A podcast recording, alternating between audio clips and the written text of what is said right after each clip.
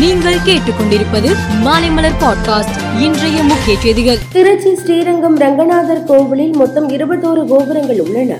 இதில் கடந்த இருபத்தி ஐந்தாம் தேதி கிழக்கு வாசல் நுழைவு வாயில் கோபுரத்தின் இரண்டு நிலைகளில் உள்ள கொடுங்கையின் மேற்கூரை பூச்சு இடிந்து விழும் நிலையில் விரிசல் ஏற்பட்டது. இதனால் அந்த கோபுரத்தின் இரண்டு நிலைகளிலும் மேற்கூரை பூச்சுகளும் அதனை தாங்கி நிற்கும் தூண்களும் இடிந்து எப்போது வேண்டுமானாலும் இடியும் அபாயம் இருந்தது.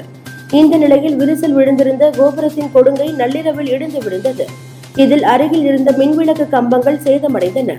நள்ளிரவு ஆள் நடமாட்டம் இல்லாத நேரத்தில் இடிந்ததால் அசம்பாவிதங்கள் ஏதும் நடைபெறவில்லை. நெய்வேலி என்எல்சி நிறுவனம் பொதுமக்களின் கடும் எதிர்ப்பையும் மீறி கையகப்படுத்தப்பட்ட நிலங்களில் விரிவாக்க பணிகளை தொடங்கியுள்ளது. சுரங்க விரிவாக்க பணிகளில் தீவிரம் காட்டி வரும் என்எல்சி நிர்வாகம் சுரங்க விரிவாக்க பணிக்காக நிலம் தேவைப்படுவதால் மீண்டும் நோட்டீஸ் வழங்கியுள்ளது.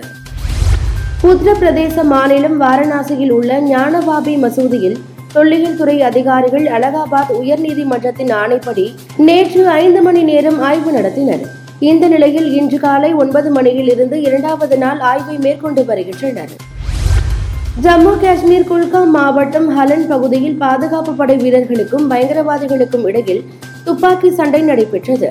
இதில் மூன்று ராணுவ வீரர்கள் வீரமரணம் அடைந்தனர். அமெரிக்காவில் பல்வேறு மாகாணங்களில் உள்ள மருத்துவமனைகளின் இணையதளங்களில் சைபர் தாக்குதல் நடத்தப்பட்டது. கலிபோர்னியா கனெக்டிகட் பென்சில்வேனியா ரோட் தீவு உள்ளிட்ட மாகாணங்களில் உள்ள மருத்துவமனைகளில் இந்த சைபர் தாக்குதல் நடந்தது. இதனால் மருத்துவமனைகளின் கணினி அமைப்புகள் முடங்கியது. இதையடுத்து மருத்துவ சேவைகள் கடுமையாக பாதிக்கப்பட்டது. கடல் ட்ரோன் மூலம் ரஷ்ய கப்பலை தாக்கியதாக உக்ரைன் தெரிவித்துள்ளது.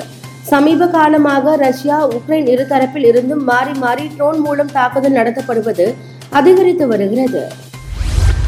இந்தியா வெஸ்ட் இண்டீஸ் அணிகளுக்கு இடையிலான முதல் டி டுவெண்டி போட்டி நேற்று முன்தினம் நடைபெற்றது. இந்த போட்டியில் இந்தியா நான்கு ரன் வித்தியாசத்தில் தோல்வியடைந்தது. இந்த போட்டியின் போது மெதுவாக பந்து வீசியதற்காக இரு அணிகளுக்கும் அபராதம் விதிக்கப்பட்டு உள்ளது. ஆசிய சாம்பியன் ஹாக்கி சென்னையில் நடைபெற்று வருகிறது. நேற்று நடைபெற்ற ஒரு லீக் ஆட்டத்தில் இந்தியா ஜப்பான் அணிகள் மோதின.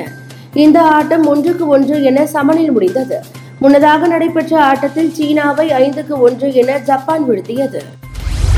ஆடி அமாவாசை திருவிழா வருகிற பதினாறாம் தேதி கொண்டாடப்பட உள்ளது. அமாவாசை திருவிழாவையொட்டி வருகிற பனிரெண்டாம் தேதி முதல் பதினேழாம் தேதி வரை ஆறு நாட்கள் சதுரகிரி சுந்தர மகாலிங்கம் கோவிலுக்கு செல்ல பக்தர்களுக்கு விருதுநகர் மதுரை மாவட்ட நிர்வாகத்தின் சார்பில் அனுமதி வழங்கப்பட்டு உள்ளது மேலும் செய்திகளுக்கு மாலை மலர் பாட்காஸ்டை பாருங்கள்.